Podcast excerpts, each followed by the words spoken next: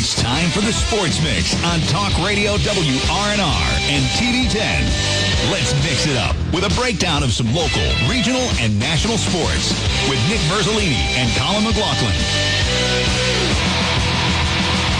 It's a Monday, October 23rd. Nick Verzolini, Colin McLaughlin, Dylan Bishop here on the Sports Nick, Sports Mix, not the Sports Knicks. That would be a cool name if I were to kick you guys off of the show. But the Sports Knicks start their season this week, so you know it's true, yeah. And them and, and the rest of the NBA, but we're not going to talk any NBA because it's football season, Dylan. not not quite. Um, and we're not talking the Knicks, even if it is. Well, you never know. We need, right? to, we need to get a second Nick so that this can be the Sports Knicks. Yeah, or two Knicks, and then I get rid of you guys. Sports Knicks. I don't. Or you guys change your name to Nick. Matt, Matt, You need an evening uh, show on here that can be Nick at night. Nick at Night. That would be interesting. The I thing is that I'm we're already on like every evening already with high school sports pretty much. That's true. after that. After wow, you guys got me working like 70 hours a week then. But Yeah. sounds We're good. not the ones paying you. Yeah, that's true. Our show brought to you by Brown Funeral Home and Cremations, Robert Fields and Sons, family-owned full-service funeral home, proudly serving our area since 1880.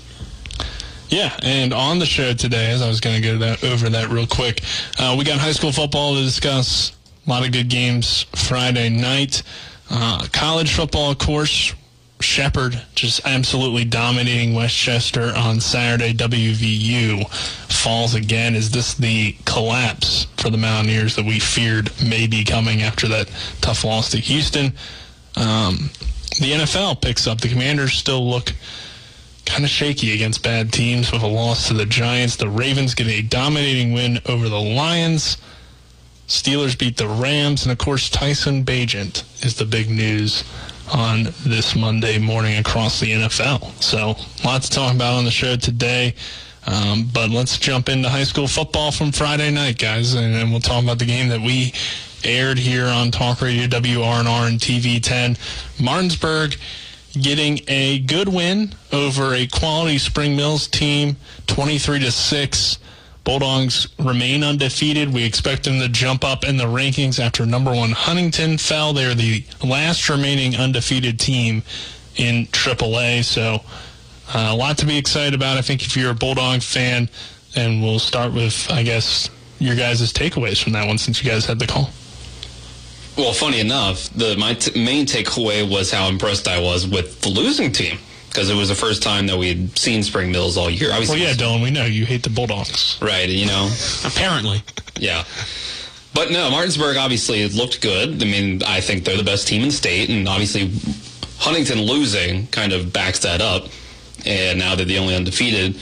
But I did come away really impressed with Spring Mills. They they lived up, they lived up to the hype. They did a lot better than Jefferson, Musselman, and everyone else in the EPAC has done so far this year. And I think they were able to get a lot going on offense. In some ways, the, the final score actually could have been even closer because two points that Martinsburg got was on a safety where the the snap went through the hands mm-hmm. of of the Spring Mills punter. There was a blocked punt by Martinsburg in there as well, where it was you you could argue it was a self enforced error by by Spring Mills not having a their punter back as far as you would like him to be. But that might just be you know where they need to punt from with their with their long snapping. And then Spring Mills also went for it at near the goal line and just barely came up short, you know, a yard short. They went for two as well. Right, went for two and uh, didn't get it on that. So. I mean, So there's about, you know, 10, 10, 11, 12 points that Spring Mills pretty easily left on the board. or gave on a safety or whatever. But I Yeah. mean, those also changed the course of the game. So Martinsburg might have been a little bit more aggressive if the Right, game was closer or whatever the case. Yeah, Martinsburg left some points on the board too. yeah. So, it, I mean, Spring Mills got their own stop at the goal line. That was what led to that punt that resulted in the safety. Right. But overall, uh, I think Spring Mills showed that they have they can at least hang this year in, the playoffs with probably just about any team in West Virginia. It's just Martinsburg's on a different level. Yeah, I think Spring Mills can make a run, is what they proved. Um, and they could be a, a fun team to watch this postseason. But ultimately, you still come away with it, I think, just impressed with the win that Martinsburg got because this was, like we said, like a game we really didn't know how good Martinsburg was because they hadn't played anybody in the state that we knew was considered, you know, elite. They've played some great teams out of state, but those teams are having down seasons. So it's like we know what we think Martinsburg is, but we really hadn't seen it against an in-state team that we know based on what they've done is a quality team. And, and they, I mean, they did it a few times. Obviously, Jefferson they beat, but this was a top five type team uh, that was getting a lot of praise in Spring Mills that we thought could be a close game. It felt like a bigger game than the Jefferson game, at least to me, because we've seen what they've do, done to Jefferson in the past. And yeah, we've seen what they've done to Spring Mills in the past, but it seems like this year Spring Mills uh, was just way better. And I think if they play Jefferson right now, they might win that game. And, and, and from that second half on, they've been probably the second best team in the EPAC. So it, it felt like a different game, at least to me. And for Martinsburg to come out, win by multiple scores, still look really good in some areas, especially running the football. Didn't have the best passing day. Neither team did, though. But, Both yeah. teams really had to become one dimensional. There was some rain, right? If I'm Some, remembering correctly. yes, yeah. some. So, There was only about, I think there was 10 completions in the game in total, both teams I think you said eight. I don't know. Eight? Uh, It might have during been the eight. broadcast, you said eight. I'd have to go back and look Okay. at the stats. It- it was were eight. I given. couldn't I went back I to think it was, listen. I yeah. think you said Murphy completed four passes. I think I think both quarterbacks completed I completed think they both only completed four. Yeah, Yeah. that sounds about right. It wasn't a whole lot, and uh, the only and Max might have only completed two. I could be wrong though, but I know he had one pass for 61 yards and then the other for 16, I believe, and that was it. Four it and might have been five, the so nine. Four. Okay. Yep. Four okay. Murphy five of thirteen. Uh, Max four for eleven. Okay. So both teams really tried to run the ball. If you want to say it's weather, that's fine. If maybe that's just the game plan because of how talented both teams feel like their backfields are, maybe more than their outside guys, maybe as well. But I want to start talking about how incredible this defense for the Bulldogs has been. Oh, yeah. Because we, we talked about this at the start of the game that Spring Mills we, we knew had the talented offense. We knew, led by Max Anderson, having guys like Alex Eaton, Keon Mills, that this team could put up numbers, but the fact that Martinsburg still held Spring Mills offense to about the average that you've been seeing all season long from this Martinsburg defense is absolutely tremendous. And the way that they can even score too, even though now they're being outscored 46-44 just on the defensive end alone from how many points that the defense have had, whether it's the safeties or the pick sixes, the fumbles. This team is really good, and it definitely showed the still net yards hold the ground game of Spring Mills to under, I believe, 100, just barely. I think it was 99 if you include the sacks, and also only holding them to six points, shutting them out in the second half as well. Even with all the penalty yards that they had, getting the goal line stands, the defense is definitely the best part of this team. Yeah, it, like we went into halftime of that game. We gave our stat rundown. I was like, wow, Alex Eaton has 95 yards on the Martinsburg ru- rush defense. That's r- incredibly impressive. But then you take into account one, about 54 of those were on one one run down towards the goal line, and then in the second half, I think Alex Eaton might have had 10 yards rushing. Yeah, According to the stats that we got, uh, he finished with a net of 103. So Okay. So But you then guys were awful. Anderson only had three. Um, so you go from there. The team finished with negative seven. They didn't have exactly who that was, uh, depending on some players. So Probably finished just a with a net sack or bad of snap or whatever yeah. the case was. Mhm. But Yeah, there was at least one of those. Yeah.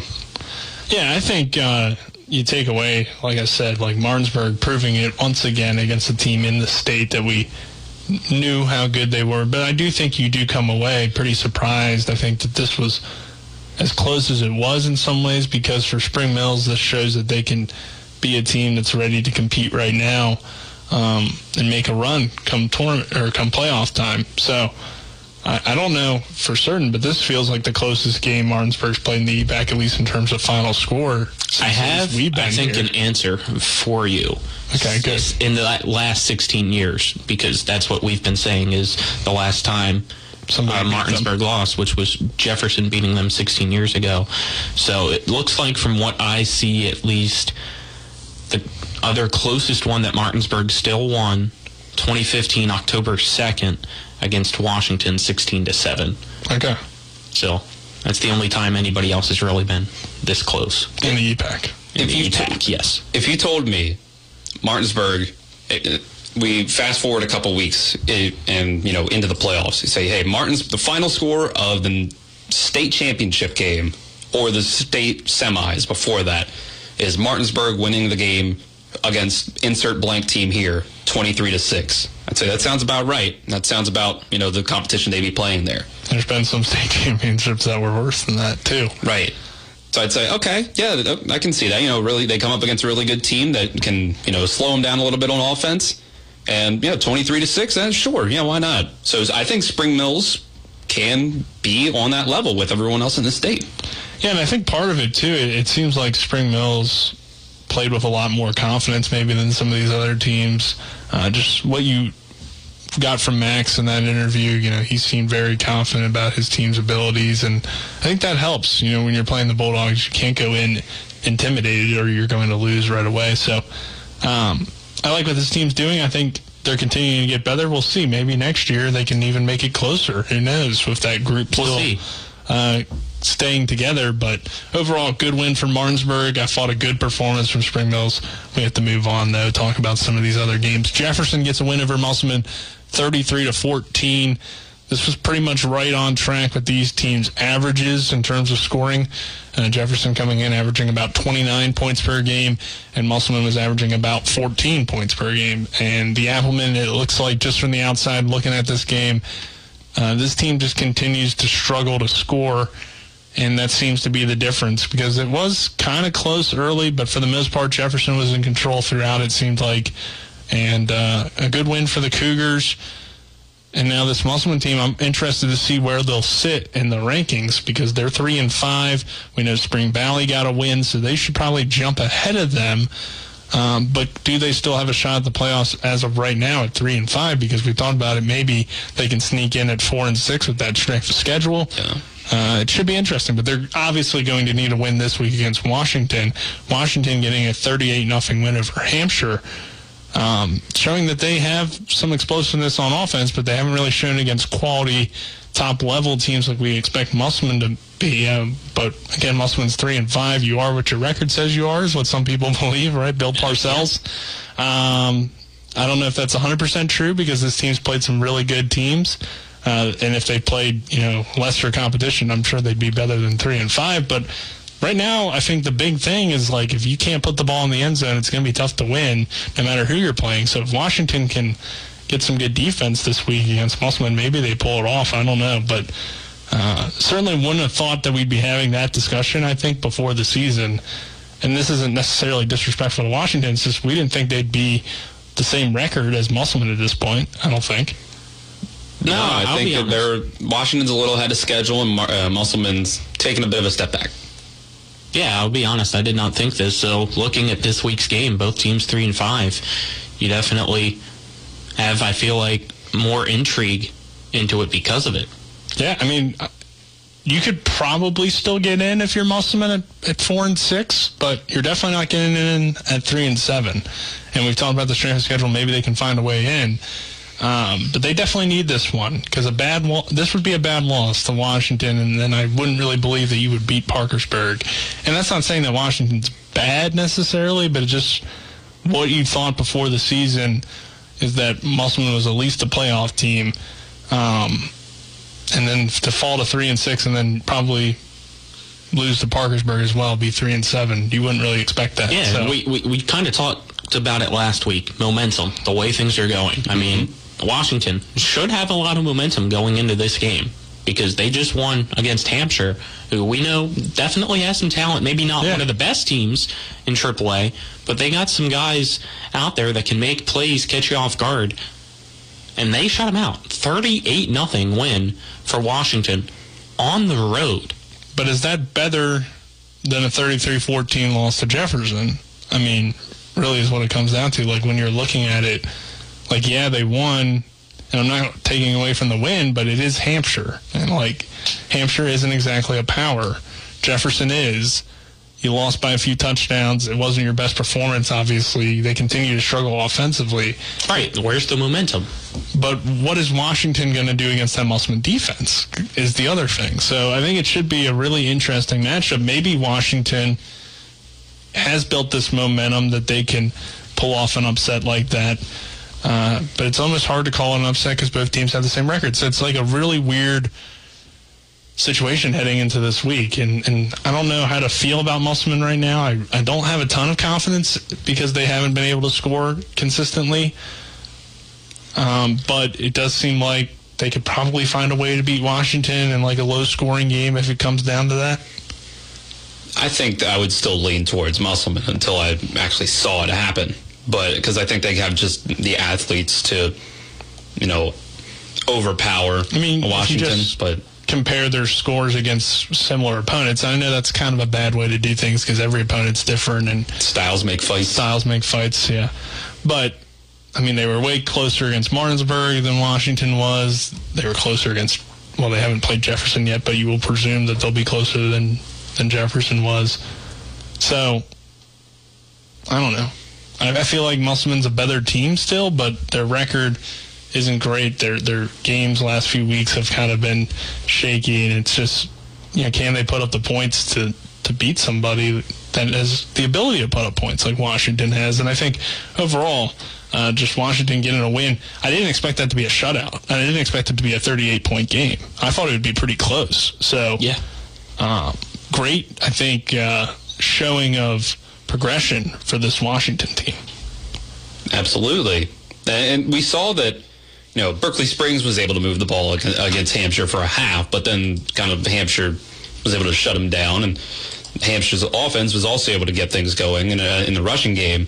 And then that's a, you know, the comparison from between Berkeley Springs and Washington. But essentially, Washington handled business the way that you would want them to against a team like Hampshire. Like you said, it's good progress.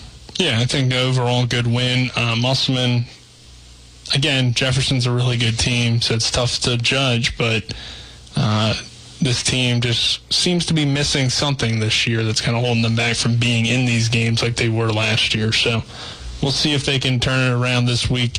Should be an intriguing matchup, but we're going to take a break. On the other side of this break, we'll talk about Shepherd just dominating West Chester on homecoming, and WVU falls to Oklahoma State. Our segment brought to you by Parsons Ford of Martinsburg at 1400 Shepherdstown Road and online at parsonsford.com. They became number one by making you number one first. Parsons.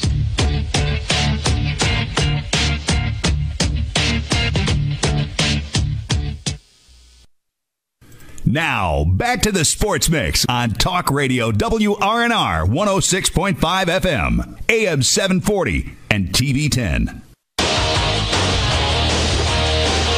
Welcome you back to the Sports Mix. West Chester ran into the danger zone on Saturday. Gosh, that was a beatdown that I didn't really see coming. Wasn't surprised that Shepherd won. Wasn't even surprised that Shepherd won by multiple scores, but 59-21 and never really close on Saturday. And besides the first two drives of the game, and then after that, it was all Shepherd. Yeah, first quarter. Or uh, first, I guess, three drives of the game. Sorry. Yeah, they, they, they took about a quarter to kick it into gear, but man, 100 and over 100 yards for both Jordan Barnett and Malachi Brown. Malachi Brown 159 yards rushing. That's really what they needed to get going because Seth Morgan, the passing game looked pretty good, and you know they, they have Cam Dorner out with an injury right now, but hopefully could be back this week. Yeah.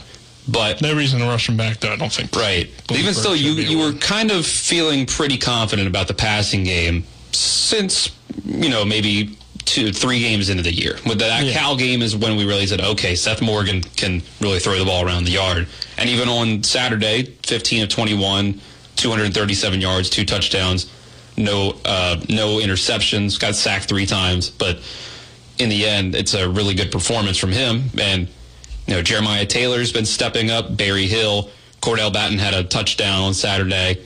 Uh, Jeremiah Taylor's been impressive since game one. Yeah, he's good. Uh, so that's really been nice. But again, it's the rushing attack that really needed to get going. Like against Kutztown, you had the three fumbles by by Brown, and That's still an issue. He fumbled the ball twice on Saturday. yeah, that's that still needs to get under control, and that's why I think Jordan Barnett has been getting more carries, and he's been effective. 100 yards on 106 yards on 13 carries on Saturday, two touchdowns for himself. Had the, had a 41 yarder. Malachi Brown had a 74 yarder. So you're not going to always break off big plays like that, and against everyone, you know, it's more impressive when you get you know 160 yards on 20 carries, or say that your longest carry was you know 20 yards or something like that. Yeah. Whereas it's you know one big run, like we just kind of mentioned last last segment, where Alex Eaton for Spring Mills had 95 yards at the half, but 54 of them were on one run. So it's it's more impressive when you can sustain it, churn it down the field. Yeah. But it was it's still that's that's impressive to be explosive in the run game is incredibly important to give yourself some balance. I mean, watching the game, it seemed like they were getting those consistent runs of three, four yards, but also able to break the Yeah. big ones. Um, and it, it felt like they were just, especially late in the game, just like pushing around West Chester. And really, I think that big 74 yard run that Malachi had to start the second half just kind of took any momentum that West Chester was trying to have in that second half and just shut it out the door. Whatever they talked about at halftime, it just went away because um, they pretty much felt like they had no shot at that point, and uh, you know Shepherd just dominated. I mean, they dominated the line of scrimmage. I would say, obviously, the fumbles are still a concern, and uh, luckily, I think only one of those was lost, but um, you got to clean that up Yeah. and overall, you know, you come away with it. You get Cam Dorner back either this week. I don't really see any reason to play him this week unless he's 100% because Bloomsburg, I think, will be possibly even worse than West Chester. I, I don't think they're very good, I would think uh, so. if I'm being honest. So I think Shepherd should put up even more points, and they don't really need Cam Dorner this week. But if he's 100%, you know, go ahead and throw him out there, I guess, because there's no reason to hold him back, and, and you never know, I guess. But if he has any sort of, you know, setback with this injury, I wouldn't want to risk it against a team that you're probably going to beat by multiple touchdowns. But that's this week. In terms of last week's game, you know, West Chester they came in four and three, they fall to four and four. Um, historically, a very good program. Now, the last two years they've been down. The big issue with them has been turnovers. Cooper Jordan has thrown uh, nine interceptions heading into the game. He threw one more. He ends up getting benched in the second half. Had a fumble as well. Like this team doesn't take care of the football very well, and Shepherd took advantage of that. Um, again, you know the defense played well. Offense was dominating up front. Up front, I was very surprised that this was not close at all, at least for a half. So I think this is a step in a great direction for Shepherd. They took that step against Millersville. I felt like that second half against Millersville, where you get the three scores from three different units, showed how good this team could be as a complete unit. And then in this game, they came out from the beginning and played that complete football style and, and really dominated from start to finish for the most part. And, uh, you know, played as a whole unit just great. So I really feel like this is now the team that we've been kind of waiting to see. I felt like it started in that second half against Millersville, carried over into this game. I think Bloomsburg, you're just going to see it even more. Now, after that, they get us East Stroudsburg, who should be a lot better uh, than the previous two teams they played. Should give them a challenge. So hopefully they don't fall into a trap heading into that game. But I do think that this team right now seems to be getting better and better each week. And Coach McCook has laid that out. We're going to try to get better each week. And they've been doing that recently. And I think that this team is heading toward what we expect out of them, potentially even a regional championship coming home once again for this team. I wouldn't be shocked because they're playing really good football. They seem to have all the pieces. And now they have this running game figured out. They're dangerous. They're very dangerous. If you can run the football in November and December, you can win a lot of big games. And I think if they can continue to do that, uh, they'll be a really good team.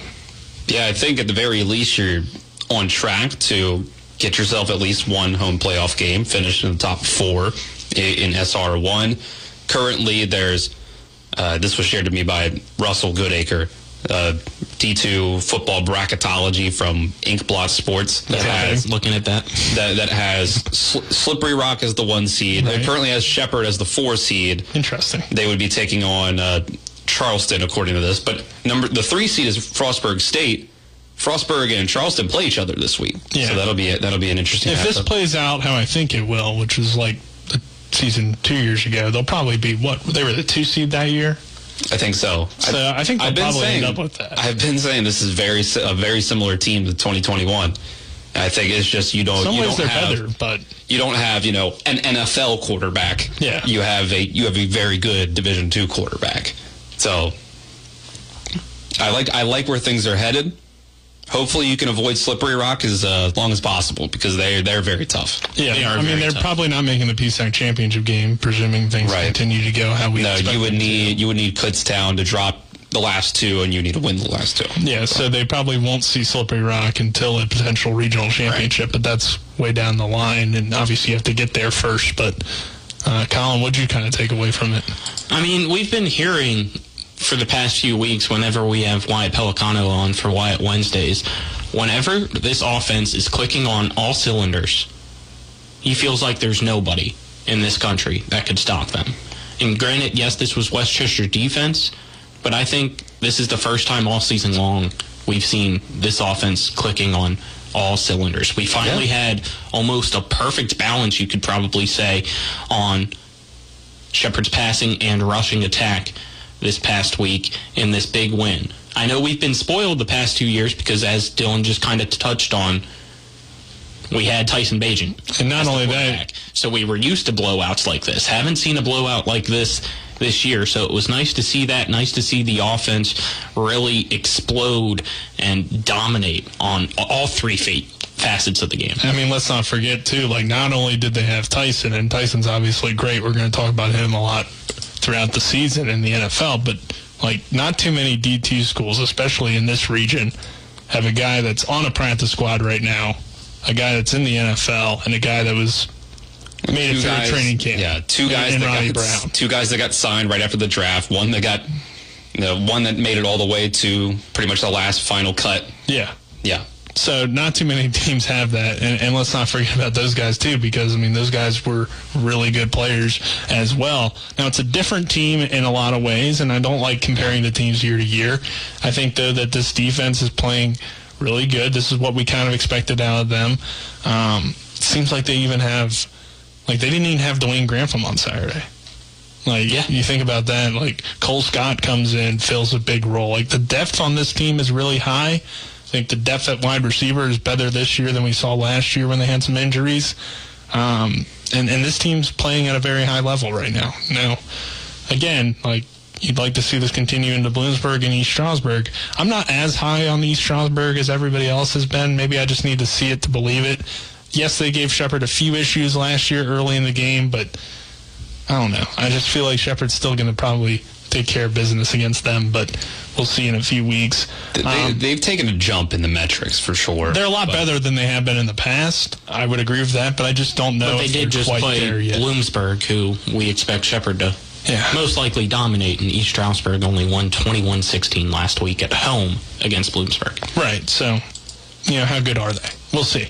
Uh, there's a difference between being, you know, better than you've been in the past and being ready to beat the Rams, right? So, Yeah, I they the metrics SP Plus from Bill Connolly of ESPN has East Stroudsburg just about on par, maybe a point worse than Cal. So it, sh- it should be a competitive one, I'd say. Yeah, possibly. We'll see. Um, but wanted to shout out real quick before we take a break and or go into WVU, I guess. Uh, just shout out our local guys that got some playing time late. Obviously, Sammy Roberts throws his first touchdown pass, so that was cool to see. Ezra Bagent throwing his first completion as well. So. Uh, I got to see him out there. Got to see a lot of young guys like uh, Kason Lanza get some playing time. Christian Slack up front.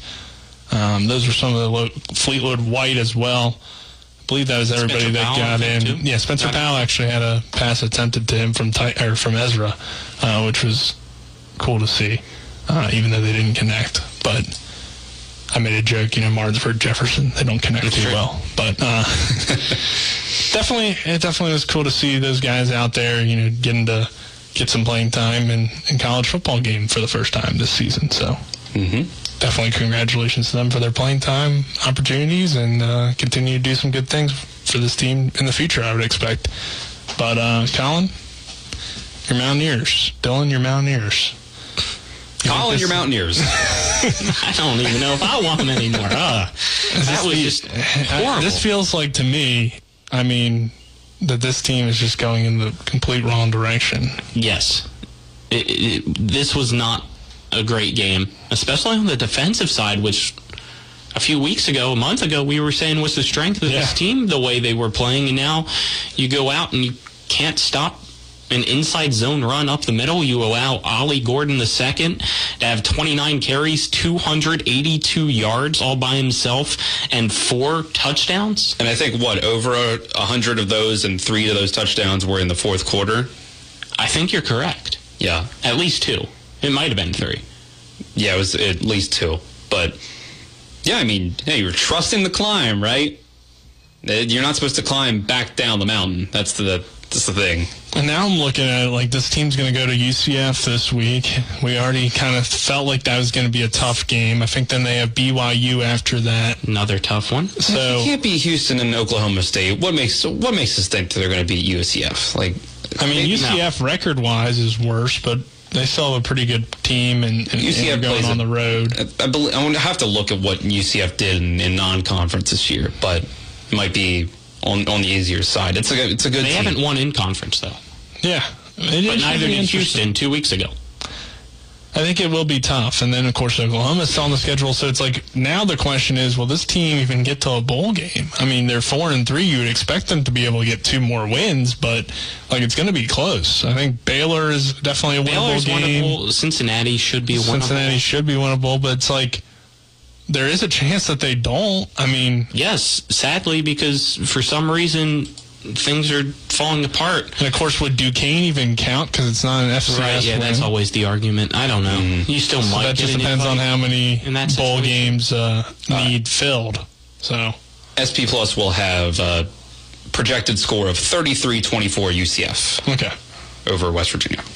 Yeah, Th- this team just falling apart. I, I don't understand what some of these decisions are in certain situations for WVU. Greene, again, the leading rusher. Good runner, but not a good passer. No, not a good passer at all. 15 to 30.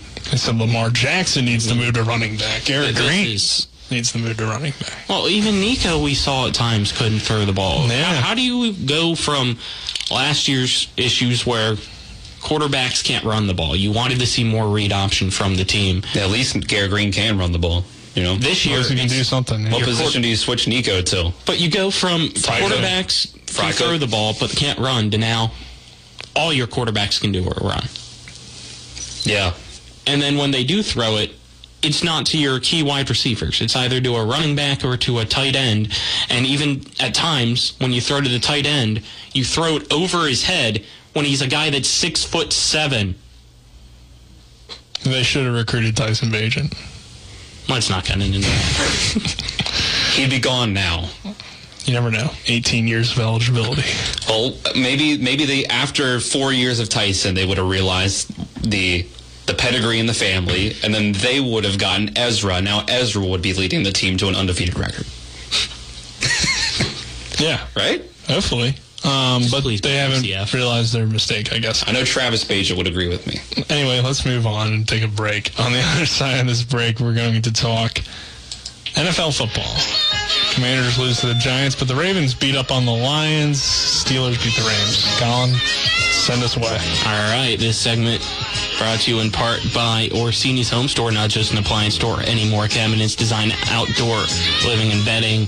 Visit them at 360 Hack Wilson Way or online at orsinis.com.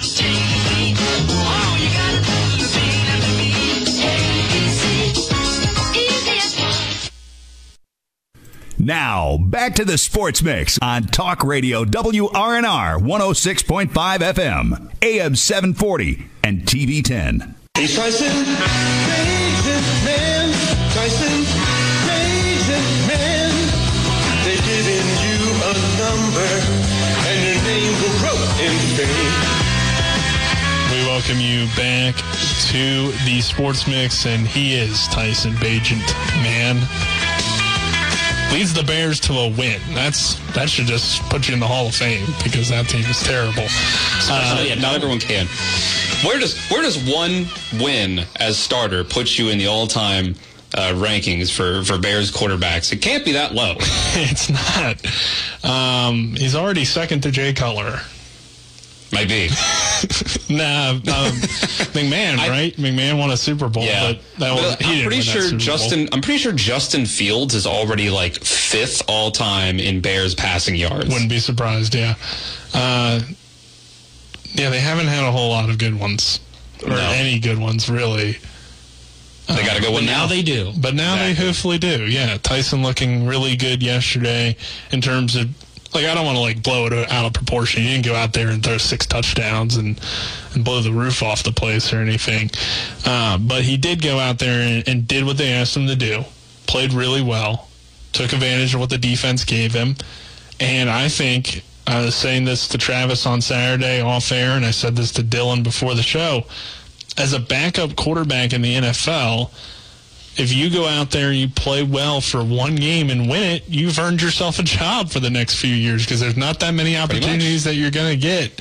And, uh, you know, as long as he doesn't go out there this week, and even if he does struggle a little bit, like he's proven that he can win a game in the NFL, play well, not turn the ball over is the biggest takeaway, I feel like, and not get sacked a ton.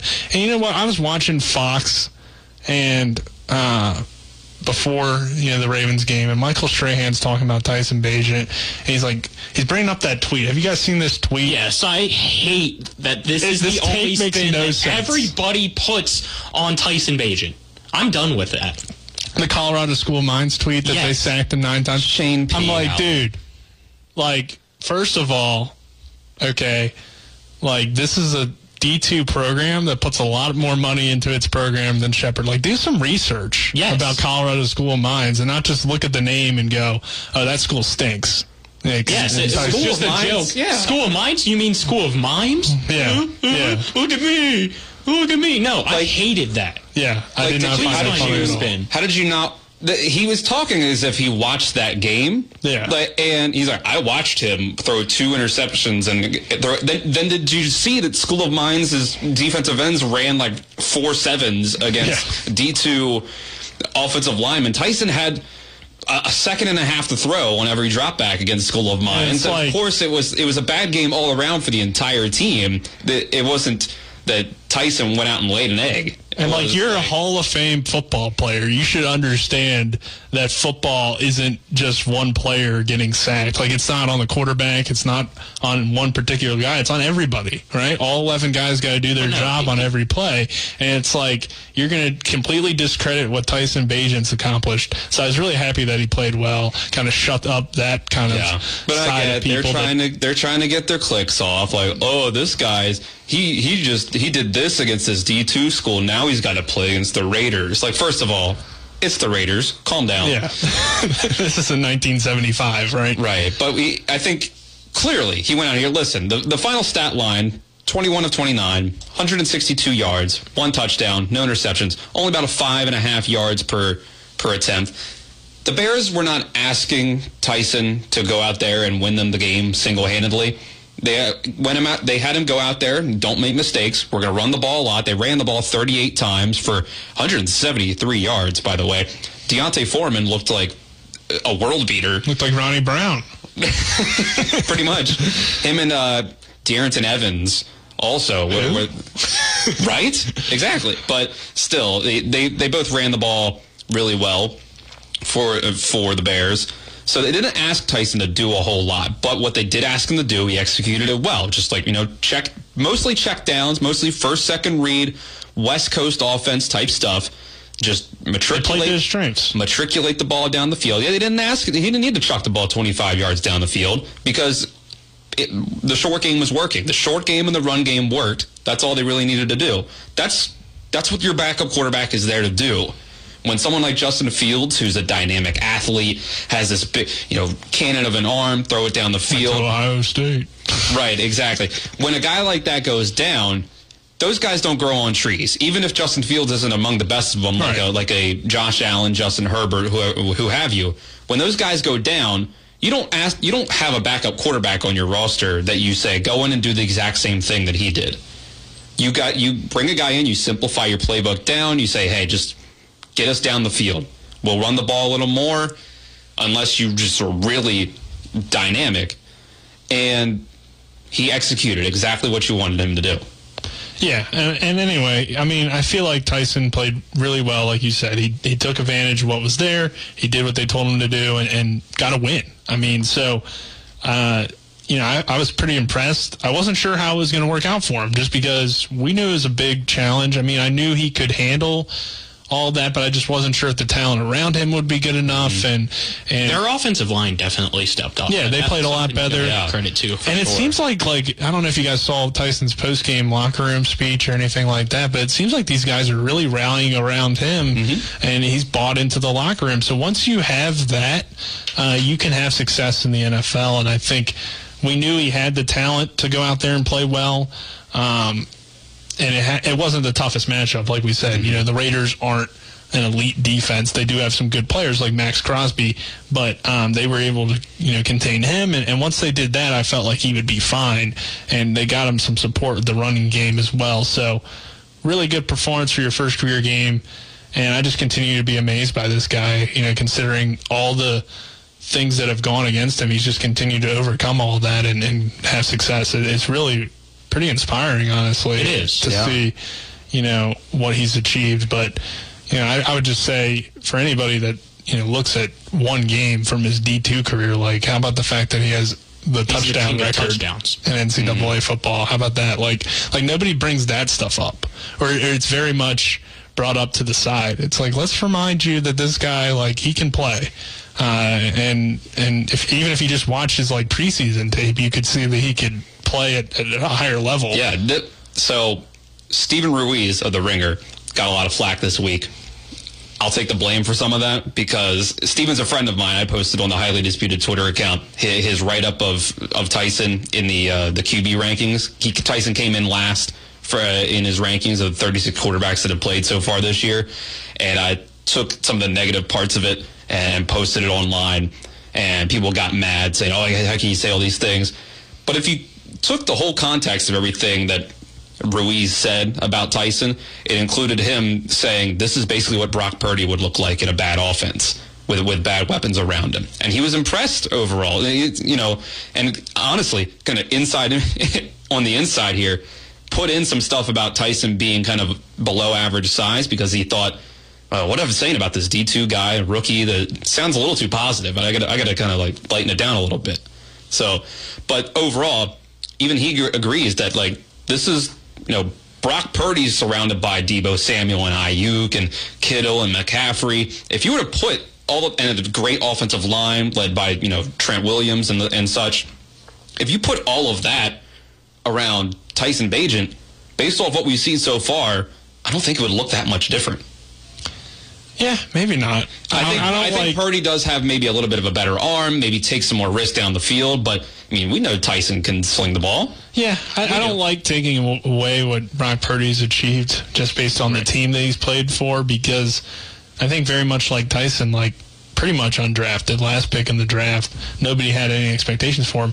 And yeah, you can say other guys could come in and do that, but like Trey Lance, who was the fifth pick in the draft or whatever, he came in there and he never has looked as good as Brock Purdy's looked in that offense. So I don't think it's just plug and play. No, it's it's a particular type of skill set and mindset that it takes to be that sort of game manager and do it well, and you know even exceed at some points. I think Trey Lance just didn't have that sort of. th- There's the processing of going through your reads and one. It's not that any type of quarterback can do it, but it doesn't need to be that, you know, Patrick Mahomes, that top level guy Right, that, that can makes sense. So I, I just think that Tyson is one of those guys that you could plug into a, you know, the Dolphins too. I think if if obviously Tua is incredibly accurate, but I, I think a lot of similar things could happen in that offense if you plugged in a Brock Purdy or or a Tyson Bagent. I think we'll have a better idea this week with the Chargers because at the very least the Chargers um, do have an offense that can put up some points. Yeah. The Raiders were starting their backup quarterback as well, and Brian Hoyer. Yeah, the time of and they were there. not very good on offense. So it was like there was multiple opportunities for Tyson to play well. Chargers defense isn't that great either, though, so it should still you know look pretty similar. But they do have some big names like Khalil Mack on that defense. Uh, that you have to contain. So we'll see. I mean, hopefully, again, I think Tyson's got a good chance to start again with Fields still being out.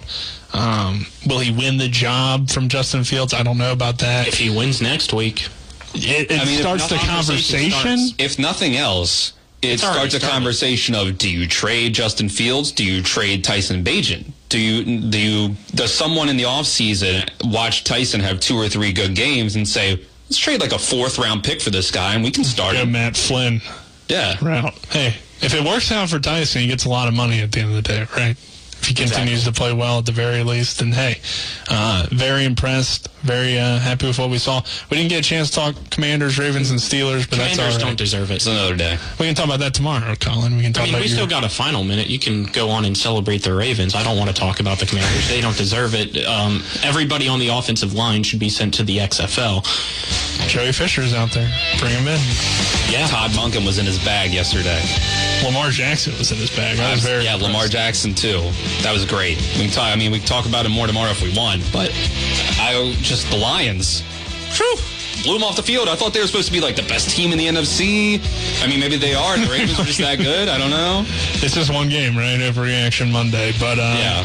that doesn't What do it for us. Colin, uh, go ahead, close us out. Um, that wraps things up on the other side of this. We'll have the Neal Brown press conference after last week's loss to Oklahoma State. It'll be interesting to see what he has to say about the Mountaineers' performance. But for Nick Verzolini as well as Dylan Bishop, I'm Colin McLaughlin. This has been, excuse me, the Sports Mix on Talk Radio WRNR and TV 10.